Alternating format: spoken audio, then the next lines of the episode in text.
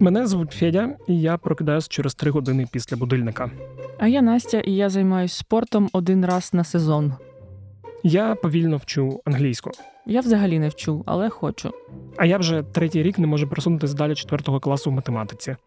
Я досі не написала свою найкращу пісню. А я вже кілька років дописую оповідання про кота і все ніяк. Я другий рік поспіль не можу дописати плани на рік. Минулого року я запланував собі 60 справ і виконав лише 10. Так це через русню.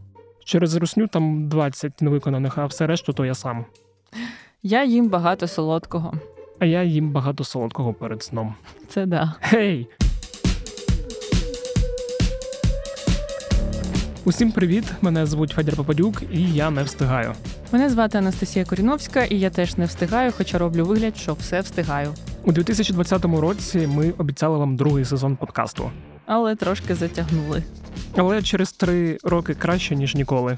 У цьому сезоні ми будемо розбиратися з тим, як наші звички, наше оточення, наші думки і наш стан впливають на нашу продуктивність, Слухайте перший епізод наступного тижня. якщо встигнемо його зробити.